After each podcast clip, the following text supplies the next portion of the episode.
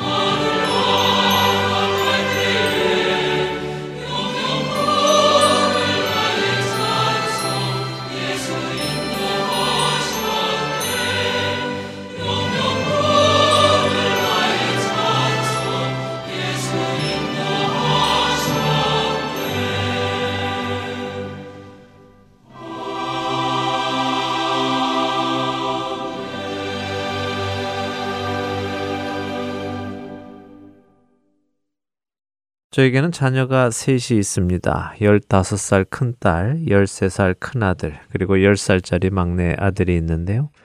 큰 딸아이가 11살이 되었을 때 딸아이는 아들들과는 다른 새로운 학교로 혼자 옮겨가게 되었습니다. 새로운 학교로 옮겨가자 어디에서 픽업을 해야 할지 또 언제 무슨 일이 생길 때 딸과 어떻게 연락을 할지 고민하던 아내는 셀폰을 사주자고 했지요. 어, 셀폰을 사주기에는 조금 이르지 않을까 하는 생각을 했지만 딸아이가 평소 자기 책임을 잘 완수하고 특별히 잘못된 일을 한 적이 없기에 딸아이를 믿고 셀폰을 사주었습니다. 그리고 그 후로 지금까지 잘 사용하고 있지요. 그런데 누나가 전화기를 처음 사용하게 될 때 큰아들은 9살이었습니다. 큰아들은 누나의 셀폰을 부러워하며 자신도 11살이 되면 셀폰을 받을 것이라고 기대를 했지요. 그러나 2년이 지나 큰아들이 11살이 되었을 때 큰아들은 누나와 같은 학교에 다니게 되었고요. 학교 안에서 누나와 자주 만날 수 있기에 따로 전화기를 가져야 할 이유는 없었습니다.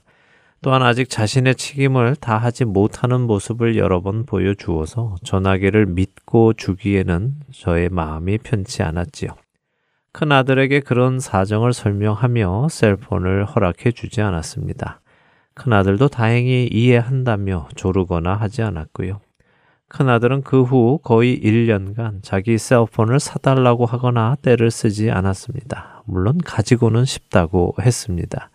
주위의 친구들이 대부분 셀폰을 가지고 있기 때문에 자기도 있으면 좋겠다는 이야기는 했지만 사달라고 투정을 부리지는 않았지요. 저에게는 조르거나 떼쓰지 않는 큰아들의 그 모습이 참 대견하게 느껴졌습니다. 그래서 아들 몰래 셀폰을 하나 샀지요.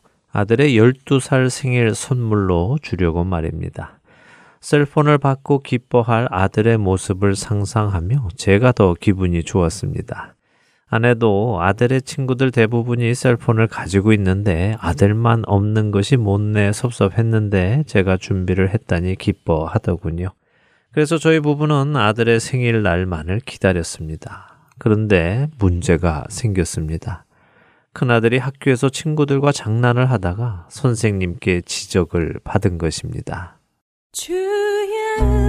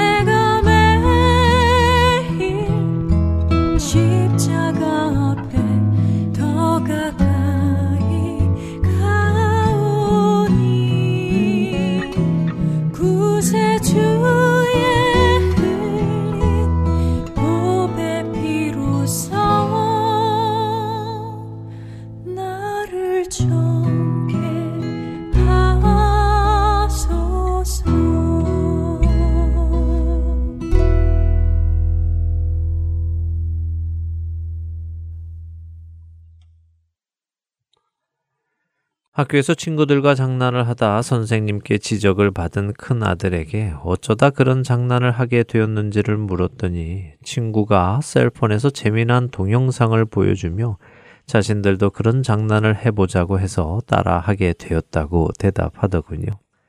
그래서 아이에게 잘못한 일을 지적하고 교육을 했습니다. 다시는 그런 장난을 치지 않기로 약속도 했지요. 그리고는 저는 생각했습니다. 아들에게 지금 셀폰을 주기에는 아직 이르다는 생각이었지요.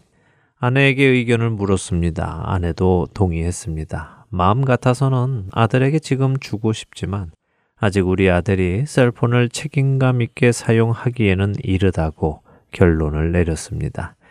잘 사용만 하면 엄마 아빠와 필요할 때 연락도 하고 친구들과 연락도 하고 필요한 정보도 얻고 여러 가지로 유용하게 쓸 수 있겠지만 잘못 사용하면 오히려 아들에게 해가 될 수 있겠다는 판단이 섰습니다. 그래서 저는 조용히 다시 전화기를 포장하여 전화기를 산 매장을 찾았습니다. 그리고는 전화 서비스를 취소하고 전화기를 환불받았지요. 45달러의 벌금을 냈지만 벌금이 아깝다고 해서 그냥 아들에게 줄 수는 없었습니다. 벌금을 내더라도 전화를 취소했지요. 시간이 지난 후에 아들에게 그때 일을 설명했었습니다. 사실 아빠가 너의 생일을 위해 전화기를 샀었다고 말입니다. 아빠는 너에게 그 전화기를 꼭 주고 싶었지만 너의 행동이 아직 그 전화기를 책임감 있게 사용하기에는 이른 것 같아서 벌금을 내고 취소했다고 사실 그대로 설명을 해 주었지요. 큰아들은 그 이야기를 들으며 고개를 끄덕끄덕 했습니다. 충분히 이해한다고요. 자신이 부족했기에 아빠의 선물을 받지 못했다고 말입니다.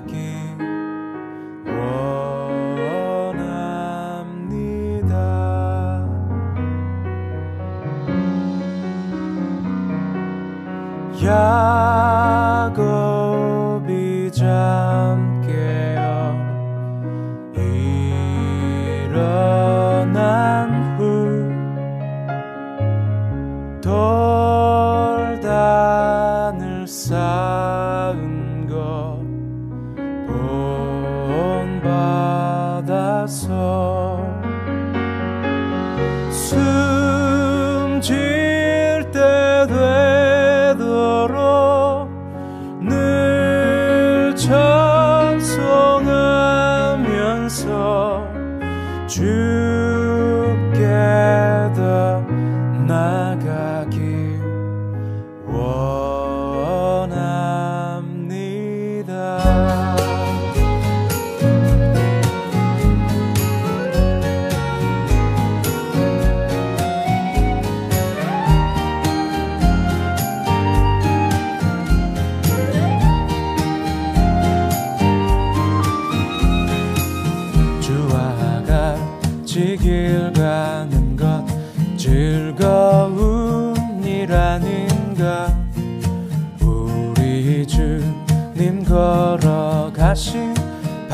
발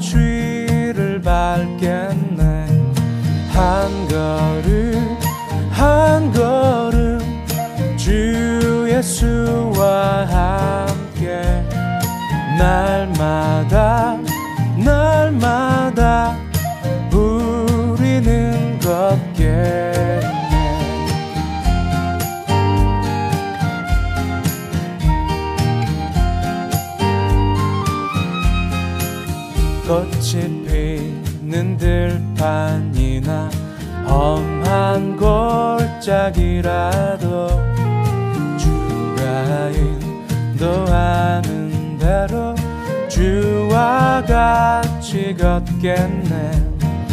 한 걸음 한 걸음 주 예수와 함께 날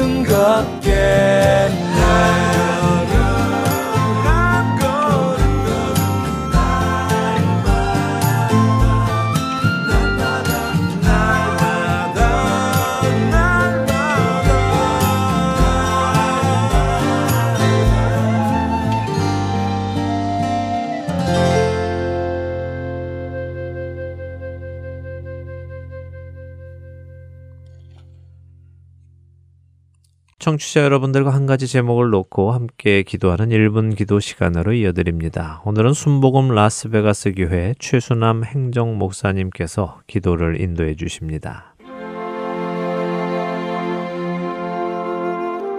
헐트앤 서울 복음 방송 1분 기도 시간입니다. 저는 순복음 라스베가스 교회에서 행정을 담당하는 최순환 목사입니다. 오늘은 새해를 맞아 올 한해 예수님을 더 깊이 알아가는 복을 받게 해달라고 기도하겠습니다. 예수님을 믿으면 복을 받습니다. 이것은 분명한 사실입니다. 하나님도 분명히 복을 주시겠다고 약속하셨습니다. 그런데 문제는 하나님이 우리에게 약속하신 복과 우리가 받기를 원하는 복이 상당히 다르다는 것입니다. 다른 말로 복에 대한 개념을 우리가 상당히 오해하고 있다는 것입니다. 우리가 예수님을 믿고 난 이후에 받는 가장 큰 복은 내 자신의 상태에 대해서 알게 되었다는 것입니다. 예수님의 보혈 없이는 영원한 형벌을 받는 죄인이라는 사실을 아는 것이 가장 큰 복입니다. 나의 힘, 지식, 지혜나 재물이 하나님 앞에 아무것도 아니라는 것을 알고 내가 십자가의 보혈이 너무나도 필요한 사람이라는 것을 발견하는 것이 가장 큰 복이라는 것입니다. 이 놀라운 복을 하나님이 다시 주신 이 새로운 해에 우리 모두가 받기를 기도하겠습니다. 예수님을 단순히 아는 것이 아니라 더 깊이 알아가는 그러한 새해가 될 수 있도록 함께 기도하겠습니다.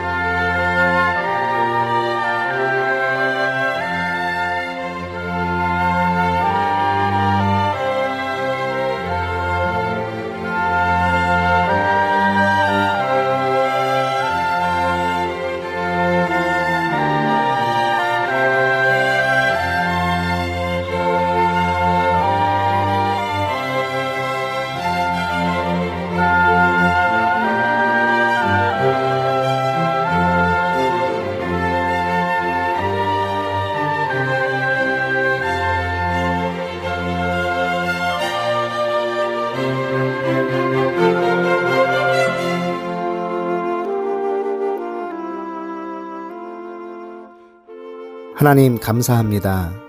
지난 한 해 우리를 인도해 주시고 하나님의 은혜 가운데 지켜주셔서 감사합니다. 지난 한 해를 되돌아보면 기쁘고 즐거운 일도 있었지만 슬픔과 고통도 있었고 아쉬움도 있었던 한 해였습니다. 그런데 이렇게 다시 새로운 한 해를 주셔서 다시금 새롭게 시작할 수 있도록 해주셔서 감사합니다. 하나님, 올 한 해 예수님을 더 깊이 알아가는 큰 복을 받기를 원합니다. 이 세상에서 약속하는 눈에 보이는 물질적인 복에 집중하지 않고 하나님이 주시겠다고 약속하신 복에 관심을 갖게 하시고 그 복을 사모하게 하시고 주님을 더 알아갈 수 있도록 해 주시옵소서. 그래서 올 한 해가 지날 때 주님을 조금 더 알게 되었다는 고백을 우리 입술로 할 수 있도록 해 주시고 이것이 우리에게 무엇과도 바꿀 수 없는 가장 큰 복임을 깨닫게 해 주시옵소서. 감사를 드리며 예수님의 이름으로 기도드립니다. 아멘.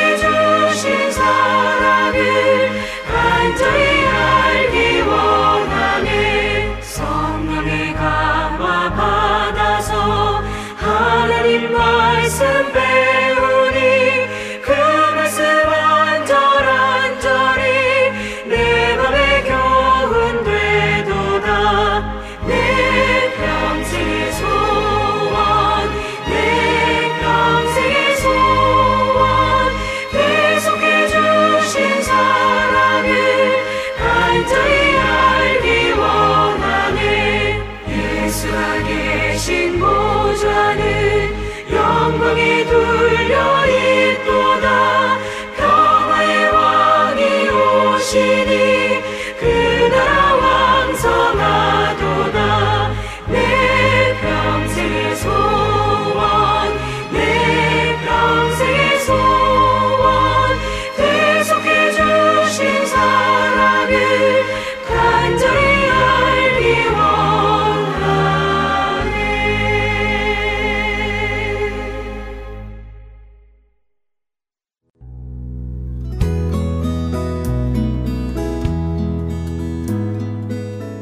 안녕하십니까. 저는 일리노이즈 나일스에 있는 아시마트 정문 앞에 우리 복음 방송 CD를 배치하고 있는 이선호 공사장입니다. 안녕하세요.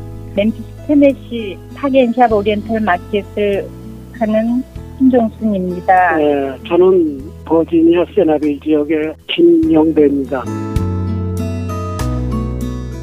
예수 그리스도의 구원의 복음은 복음을 전달받은 사람들을 통해 끊임없이 전해져 갑니다.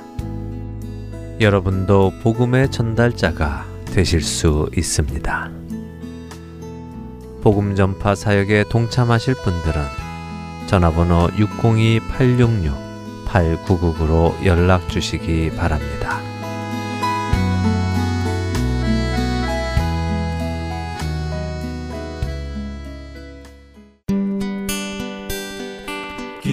소식 사랑으로 땅끝까지 전하는 아랜소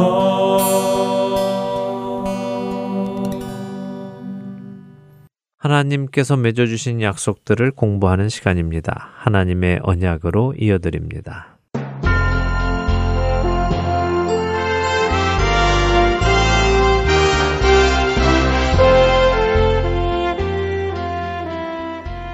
애청자 여러분 안녕하세요. 하나님께서 맺어주신 언약을 성경 속에서 찾아가는 하나님의 언약 진행의 민경은입니다. 네, 여러분 안녕하세요. 강승규입니다.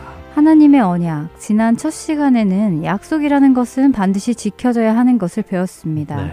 그래서 하나님께서는 약속이라는 말을 굳이 하지 않으셔도 하시는 모든 말씀이 반드시 이루어지는 것임을 살펴보았지요. 네. 저는 개인적으로 참 놀라웠습니다. 구약 성경 안에 약속이라는 개념이 특별히 따로 없고 말이라는 것에 이미 약속의 효력이 담겨 있다는 사실이요. 네, 그만큼 우리가 말이 가지고 있는 의미를 잃어버리고 살고 있다는 것이기도 할 것입니다. 음. 말을 생각나는 대로 막 하고 사는 시대이고 자기의 말에 책임을 지지 않는 시대이니까 말의 중요성을 잘 모르는 것 같습니다. 네.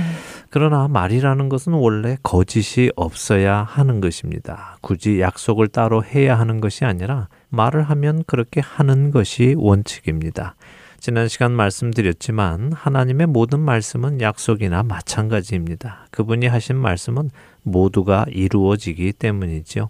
그래서 따로 약속을 한다고 말을 할 필요가 없는 것입니다. 그러나 그럼에도 불구하고 하나님께서 때로 하나님의 말씀을 더욱 확고히 확인시켜 주시기 위해서 언약을 맺어 주시기도 하지요. 특별히 언약의 상징을 주시기도 하는데요. 지난 시간 창세기 15장에서 하나님께서 말씀하신 것을 아브라함이 어떻게 압니까? 라고 묻자 동물을 제물로 갈라서 언약을 맺으시는 것을 보았습니다. 동물을 그렇게 반으로 갈라서 언약을 맺는 이유는 알고 계시죠? 네, 그 이유는 여러 번 들어서 알고 있습니다.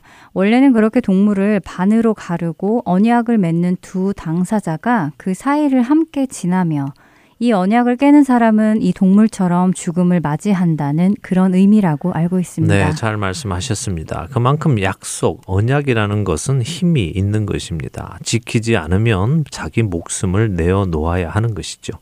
자, 오늘부터 이 언약을 더 깊이 공부하도록 하겠습니다. 언약에는요, 두 가지의 언약이 있습니다. 하나는 조건적인 언약이고요, 또 하나는 무조건적인 언약입니다. 음, 조건적 언약과 무조건적 언약. 어, 이 두 가지의 언약이 있다고요? 네. 조금 더 자세히 설명을 해주세요. 네, 그러지요. 어, 먼저 조건적 언약이란 무엇인가 하면요. 언약을 맺는 두 당사자 간에 요구되는 조건이 있는 언약입니다. 예를 들면 이런 것이죠. 아, 당신이 그렇게 하면 나는 이렇게 하겠습니다 하는 언약입니다. 아, 그러니까 이 언약이 성립되려면 쌍방 간에 해야 할 조건이 있기 때문에 조건적 언약이군요. 그렇죠. 하나님의 언약에도 이런 조건적 언약이 있습니다. 네. 하나님께서 종종 이스라엘에게 너희가 이렇게 하면 나는 너희의 하나님이 되고 너희는 나의 백성이 될 것이다. 이런 말씀하시지요? 네, 그렇죠. 하나님께서 출애굽기나 레위기, 신명기 등에서 그런 약속을 많이 하셨죠. 맞습니다. 지금 말씀하신 출애굽기나 레위기, 신명기 등은 모두 모세와 관련된 언약입니다. 뭐 하나 더 넣으면은 민수기까지 넣어야 되겠지요. 네. 그래서 성경에 하나님의 여덟 가지 언약 중에 두 가지 언약, 방금 말씀드린 모세의 언약과 또 에덴 동산에서 주신 언약은 조건적인 언약입니다. 이 내용은 차차 알아가도록 하고요. 자, 이렇게 조건적인 언약이 있는가 하면 반대로 무조건적인 언약도 있습니다. 무조건적 언약은 어떤 언약일까요? 어, 조건적인 언약이 쌍방 간에 해야 할 의무가 있다면 무조건적인 언약은 의무가 없이 한쪽에서 일방적으로 하는 약속일 것 네, 같은데요. 어, 잘 맞추셨습니다. 맞습니다. 바로 그것입니다. 무조건적 언약은 쌍방 간에 어떤 의무를 해낼 때 성립되는 것이 아니라 한쪽에서 일방적으로 맺는 약속입니다. 이것은 모두가 하나님께서 일방적으로 맺으신 언약이지요. 내가 이렇게 하겠다 하고 언약을 맺으신 것입니다. 하나님의 언약 8개 중에 6개가 이 무조건적 언약입니다. 아담과의 언약, 노아와의 언약, 아브라함과의 언약, 약속의 땅에 대한 언약, 다윗과의 언약, 그리고 새로운 언약인 신약이 무조건적인 언약이지요. 이 언약들을 우리가 하나하나 살펴볼 것입니다. 자, 언약을 하나씩 보기 전에 한 가지 더 짚고 넘어가지요. 하나님의 약속이라는 것이 언제 이루어지느냐 하는 것입니다. 아, 그것도 정말 중요하네요. 하나님께서 약속을 언제 이루어 주시느냐에 따라 우리의 마음가짐도 많이 달라질 것 같아요. 네, 많이 달라지죠. 네. 예, 또 우리 믿음에도 큰 영향이 있습니다. 하나님의 어떤 약속은 바로 이행되기도 하지만요. 어떤 약속은 몇 달, 몇 년, 또 몇십 년이 걸리기도 합니다. 심지어 몇백 년이 걸리기도 하지요. 더 나아가서 몇 천 년이 걸리는 것도 있습니다. 아브라함은 75세에 하나님으로부터 아들을 얻을 것이라는 약속을 받았습니다. 그런데 그 약속이 언제 이루어졌습니까? 아브라함이 100세에 아들 이삭을 얻었으니 어, 한 25년이 걸렸네요. 짧지 않은 시간인데요. 맞습니다. 짧지 않지요. 어, 사실 아브라함은 그 약속을 믿기는 믿었는데 그 일이 어떻게 언제 이루어질지는 몰랐죠. 네. 그래서 중간에 그는 하갈이라는 자기 아내 사라의 몸종을 통해서 이스마엘이라는 아들을 얻기도 했습니다. 하나님의 약속을 믿기는 믿었지만 그 약속이 언제 어떻게 이루어지는 것을 모르거나 또 스스로 그 약속을 성취하려면 이런 문제가 생기기도 하는 것입니다. 그래서 하나님의 약속을 아는 것이 중요한 것입니다. 성경에 나온 많은 하나님의 약속은요, 이루어진 것이 대부분이지만요, 여전히 그 때가 차지 않은 언약도 많이 있다는 것을 우리는 기억을 해야 합니다. 이것은 꼭 신약에만 있는 언약이 아니고요, 구약의 언약 중에도 아직 그 때가 차지 않은 것도 많이 있습니다. 자, 이런 기본 지식도 가지고 우리가 언약을 보도록 하겠습니다. 네. 오늘은 에덴 동산에서 맺어진 언약을 살펴보겠습니다. 창세기 1장 28절에서 30 절을 먼저 읽고 시작해 보죠. 네. 창세기 1장 28절부터 읽겠습니다. 하나님이 그들에게 복을 주시며 하나님이 그들에게 이르시되 생육하고 번성하여 땅에 충만하라 땅을 정복하라 바다의 물고기와 하늘의 새와 땅에 움직이는 모든 생물을 다스리라 하시니라. 하나님이 이르시되 내가 온 지면에 씨 맺는 모든 채소와 씨 가진 열매 맺는 모든 나무를 너희에게 주노니 너희의 먹을 거리가 되리라. 또 땅의 모든 짐승과 하늘의 모든 새와 생명이 있어 땅에 기는 모든 것에게는 내가 모든 푸른 풀을 먹을 거리로 주노라 하시니 그대로 되니라. 네, 자 이번에는 창세기 2장으로 가보겠습니다. 창세기 2장 15절에서 또 17절을 읽겠습니다. 네. 여호와 하나님이 그 사람을 이끌어 에덴 동산에 두어 그것을 경작하며 지키게 하시고 여호와 하나님이 그 사람에게 명하여 이르시되 동산 각종 나무의 열매는 네가 임의로 먹되 선악을 알게 하는 나무의 열매는 먹지 말라. 네가 먹는 날에는 반드시 죽으리라 하시니라. 네, 자 우리가 창세기 1장 28절에서 30절 그리고 2장 15절에서 17절 이렇게 총 6절을 읽었습니다. 네. 이것을 신학적으로는 에덴의 언약이라고 구분을 하는데요. 이 언약 안에는 총 7가지의 규정이 있습니다. 첫째는 하나님께서 인간에게 땅을 생육하고 번성하여 충만히 채우도록 지으셨다는 것입니다. 하나님께서 사람을 아담과 하와로 둘만 지으셨지만 둘만 짓고 끝나는 것이 아니라 이 둘을 통하여 온 땅에 사람이 충만히 채워지기를 원하셨다는 것이죠. 자, 지난 시간에 말씀드린 대로 하나님의 말씀은 약속입니다. 하나님이 그렇게 말씀하시면 그것이 곧 약속인 것입니다.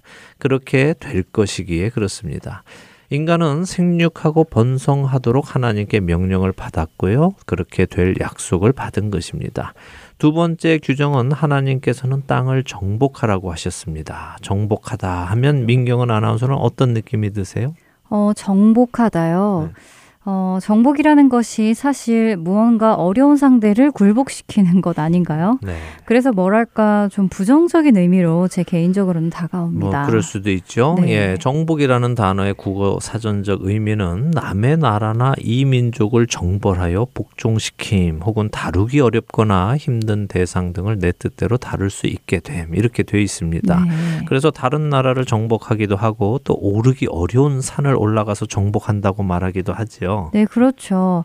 뭐 또 학교 다닐 때는 어려운 과목을 열심히 공부해서 정복한다고 표현하기도 아, 했죠. 그렇군요. 네. 예, 예전에 참고서 중에 뭐 무슨 무슨 정복 뭐 이런 참고서도 네. 있었죠. 맞습니다. 정복이란 어려운 대상을 공략해서 내 뜻대로 할 수 있게 된 것을 뜻합니다. 그래서 하나님께서 인간에게 땅을 정복하라 이렇게 말씀하신 것을 우리 문화에서 생각을 해보면 땅을 개간해서 옥토가 되게 하고 바다가 뭐 폭풍을 일으킬 때 그것을 넘어서고 뭐 이런 생각을 하게 됩니다만 여기 창세기에 쓰인 정복이라는 단어는 카바시라는 단어인데요. 물론 그런 뜻이기도 합니다. 어떤 대상을 눌러서 나의 다스림 안에 놓는 것을 의미하기도 합니다. 그러나 꼭 그렇게만 생각할 것은 아닙니다. 왜냐하면 지금 하나님께서 창조하신 창세기 1장의 세상은요, 아직 땅이 저주를 받기 전이었고, 그렇기에 자연재해가 있거나 하는 때가 아닙니다. 그래서 사람이 싸워서 그 땅을 정복해야 한다기보다 하나님께서 땅에 대한 권세를 사람에게 주셨다고 보는 것이 더 어울립니다. 아, 그러니까 땅을 막 개간해서 정복하는 것이 아니라 하나님께서 아름답게 또 필요에 맞게 잘 창조해 주시고는 그것을 다스리도록 사람에게 권세를 주셨다라는 말씀이군요. 그렇죠. 예, 사람은 하나님께서 제공해 주신 모든 자원, 빛, 물, 동물, 채소 이 모든 것을 사용해서 땅을 잘 다스려서 하나님께서 맡기신 일을 감당해야 하는 것이 에덴 동산 언약의 두 번째 규정인 것입니다. 네. 자, 세 번째는 무엇이냐? 땅과 마찬가지로 모든 살아있는 것들을 다스려야 하는 것입니다. 바다의 물고기와 하늘의 새와 가축과 온 땅과 땅에 기는 모든 것을 다스리는 권세를 또 약속으로 얻었지요. 이 약속을 받았기에 아담이 모든 생명체의 이름을 지어주는 일이 창세기 2장 19절에 기록되어 있지요. 네, 그렇죠. 아담이 각 생물을 부르는 것이 곧 그의 이름이 되었다고 하시죠. 네. 역시 하나님께서 말씀하신 대로 되어지고 아담이 말한 대로 또 되어지는군요. 말이 곧 약속이군요. 맞습니다. 자, 에덴 언약 어, 네 번째 규정은 먹을 것에 관한 규정입니다. 민경은 아나운서 고기 좋아하시죠? 네, 고기 정말 좋아하죠. 네. 그런데 안타깝게도 원래 인류는 고기를 먹지 않았습니다. 네. 아니 고기를 먹지 않아도 됐지요. 하나님께서 지어주신 지면에 씨 맺는 모든 채소와 씨 가진 열매를 먹어도 풍요롭게 살 수 있었습니다. 이것들은 동물들도 마찬가지였습니다. 동물들도 모든 푸른 풀을 먹을 거리로 하나님께서 주셨다고 창세기 1장 30절에서 말씀하십니다. 네. 아직 죄가 들어오지 않았고 죄가 들어오지 않았기에 죽음이 없었고 죽음이 없기에 다른 동물의 고기를 먹지 않아도 되는 것이었습니다. 여기서 고기를 못 먹는다고 아쉬워하시면 안 됩니다. 다른 생명을 먹지 않아도 되었다는 것이 오히려 감사한 일이죠. 그렇죠. 자, 다섯 번째 규정은요. 창세기 2장 15절에 있는 에덴 동산을 경작하고 지키는 일입니다. 어, 아직 죄가 들어오기 전인데도 일을 해야 했군요. 네. 좀 의외인데요. 저는 일이라는 것이 죄로 인해 들어온 벌이라고 생각했습니다. 음. 그런데 그렇지 않네요. 네, 그렇습니다. 일은 죄로 인해 들어온 벌이 아니라요. 원래부터 인간에게 주어진 사명 중에 하나였습니다. 네. 뭐 종종 일은 죄 때문에 들어온 것이라고 생각하는 분들도 계시는데요. 그러나 이 경작하고 지키는 것은 지금의 우리가 생각하는 경작하는 것하고는 또 다릅니다. 죄가 들어온 후에 땅은 저주를 받지요. 네. 그래서 가시덤불과 엉겅퀴를 내고 사람은 땀을 흘려야 먹을 것을 먹게 된다고 하나님 말씀하셨습니다. 어, 그러나 지금 이 에덴 동산에는 그렇지 않았습니다. 하나님께서는 모든 것을 보기에 좋게 지으시고 그것을 관리하도록 사람에게 주셨습니다. 사람은 하나님께서 지으신 그 모든 것이 그 지으신 그대로 유지되도록 관리해야 하는 것이었죠. 흔히 에덴 동산에서는 아무것도 안 하고 그냥 매일 논 것으로 생각을 하기도 하는데요. 그렇지 않습니다. 매일 아무 일도 안 하고 의미 없이 놀라고 하나님께서 인간을 창조하신 것은 아닙니다. 그분은 우리를 그분의 형 상을 따라 지으셨죠. 네. 그분이 하시는 일에 우리도 참여하게 하시고 그분이 누리는 온전한 기쁨과 충만함과 영광을 함께 누리게 하시기 위해서 창조하셨습니다. 보세요. 창세기 1장 26절에 하나님이 이르시되 우리의 형상을 따라 우리의 모양대로 우리가 사람을 만들고 그들로 바다의 물고기와 하늘의 새와 가축과 온 땅과 땅에 기는 모든 것을 다스리게 하자 하시고라고 하시잖아요. 네, 그렇네요. 어, 우리를 지으신 분명한 목적이 있으셨네요. 그 목적을 잘 기억해야 하겠습니다. 그럼요. 그 언약을 기억해야 우리가 어디로 회복해서 가야 하는지도 깨닫게 되는 것입니다. 네. 자, 에덴 언약 여섯 번째 규정은 창세기 2장 16절과 17절의 유명한 말씀이지요.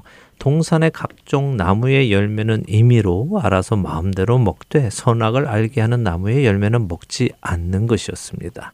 지금까지 주신 모든 언약, 에덴 동산의 모든 언약은 다 하라는 것이었습니다. 그리고 이거 딱 한 가지 하지 말라는 것이 있습니다. 그것은 선악을 알게 하는 나무의 열매는 먹지 말라는 것입니다.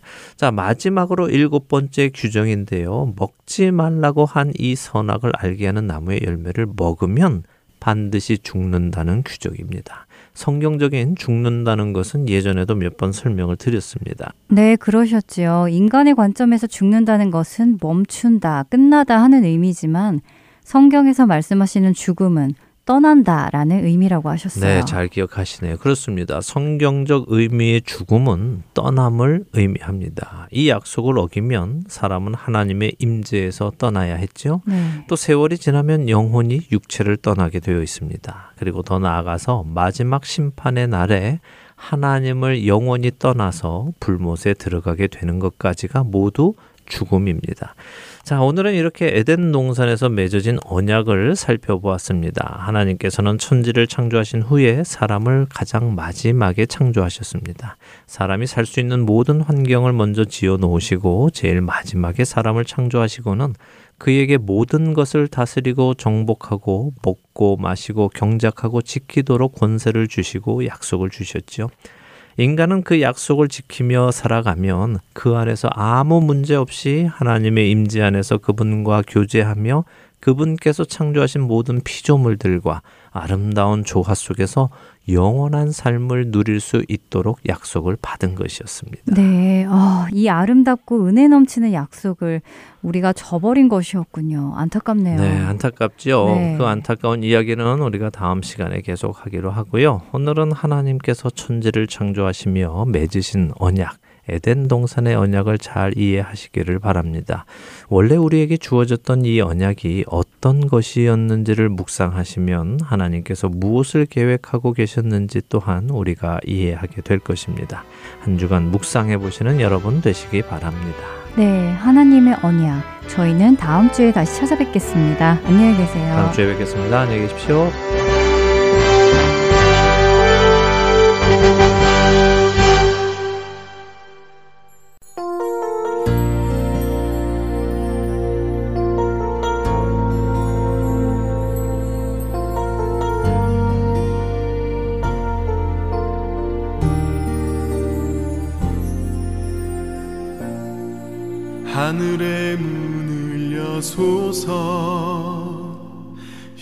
이곳을 주목하소서. 주를 향한 노래가 꺼지지 않으니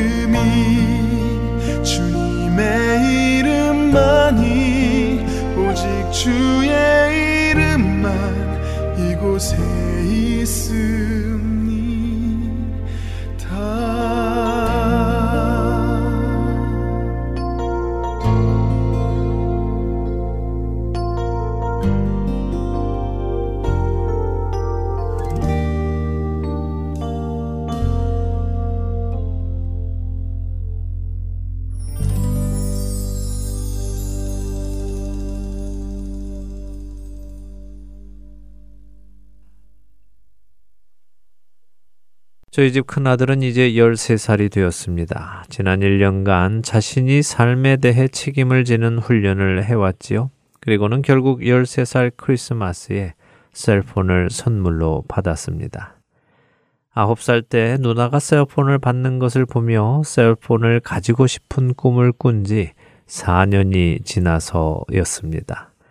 13살의 아들에게 4년이라는 세월은 자기 인생의 3분의 1이나 되는 긴 세월이기도 합니다.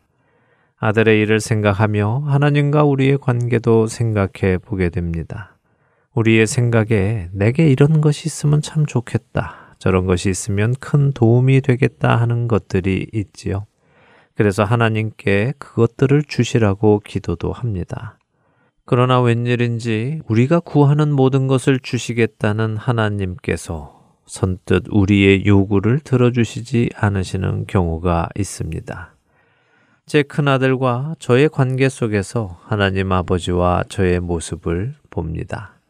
하나님께서는 제가 잘 사용하면 크게 유익할 것들을 준비해 놓으시고 그것을 주기를 기뻐하시며 그것을 줄 날을 기대하고 계십니다. 그러나 그것을 받을 제가 아직 준비되어 있지 않기 때문에 아직 그것을 감당할 영적인 성숙함이 없기 때문에 주시지 않고 기다리고 계실 수 있겠다는 생각이 듭니다. 하나님께 무엇을 얻기란 참 힘듭니다. 라고 말씀하는 분들을 종종 뵙니다. 이왕 주실 거면 그냥 주시지 뱅뱅 돌리다가 조금 주세요 하는 분도 배웠지요. 그러나 성경은 하나님을 그렇게 말씀하시지 않습니다. 예수님께서는 누가복음 12장 32절에서 이렇게 말씀하십니다. 적은 무리여 무서워 말라. 너희 아버지께서 그 나라를 너희에게 주시기를 기뻐하시느니라. 또한 로마서 8장 32절은 자기 아들을 아끼지 아니하시고 우리 모든 사람을 위하여 내주신 이가 어찌 그 아들과 함께 모든 것을 우리에게 주시지 아니하겠느냐라고 우리에게 되묻기도 하십니다. 하나님께서는 우리에게 그 나라를 주시기 기뻐하는 분이시며 그 아들 예수 그리스도와 함께 모든 것을 우리에게 주기 원하시는 분이십니다. 단지 아직 우리가 그것을 받을 준비가 되어 있지 않기에 받지 못하는 것 뿐이지요. 마태복음 25장에 나오는 달란트의 비유에서 우리는 하나님께서 우리에게 무엇을 주실 때에 무엇에 근거해서 주시는지 볼 수 있습니다. 마태복음 25장 14절과 15절의 말씀입니다. 또 어떤 사람이 타국에 갈 때 그 종들을 불러 자기 소유를 맡김과 같으니 각각 그 재능대로 한 사람에게는 금 다섯 달란트를 한 사람에게는 두 달란트를 한 사람에게는 한 달란트를 주고 떠났더니 타국을 방문하던 주인은 종들의 재능대로 각 사람에게 달란트를 주었습니다. 사랑하는 할텐 서울 복음 방송 애청자 여러분. 우리의 하나님 아버지께서는 우리에게 많은 것을 주기 원하시는 분이십니다. 이 사실을 믿고 그 나라를 받을 준비가 되는 자들이 되기 원합니다. 여러분들이 하나님께 구하시는 특별한 간구의 제목이 있으십니까? 하나님께 받기 원하는 그 무엇이 있으신지요? 그렇다면 그것을 받을 만한 준비가 되어 있는지 자신을 한번 돌아보시기 바랍니다. 내가 구하는 그것을 받는 것이 하나님 나라와 나에게 유익하다면 하나님께서는 그것을 주기 기뻐하실 것입니다.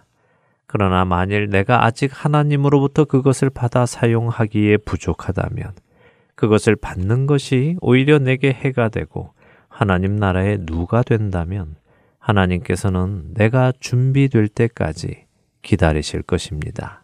새롭게 시작된 올 2020년. 하나님의 말씀을 따라 살아가며 더욱 성숙함으로 자라나가 우리가 구하는 모든 것을 받아 누리며 하나님의 영광을 위해 살아가는 저와 애청자 여러분이 되기 소원하며 오늘 주안의 하나 여기에서 마치도록 하겠습니다. 함께 해주신 여러분들께 감사드리고요. 저는 다음 주 이 시간 다시 찾아뵙겠습니다. 지금까지 구성과 진행의 강순기였습니다. 애청자 여러분, 안녕히 계십시오.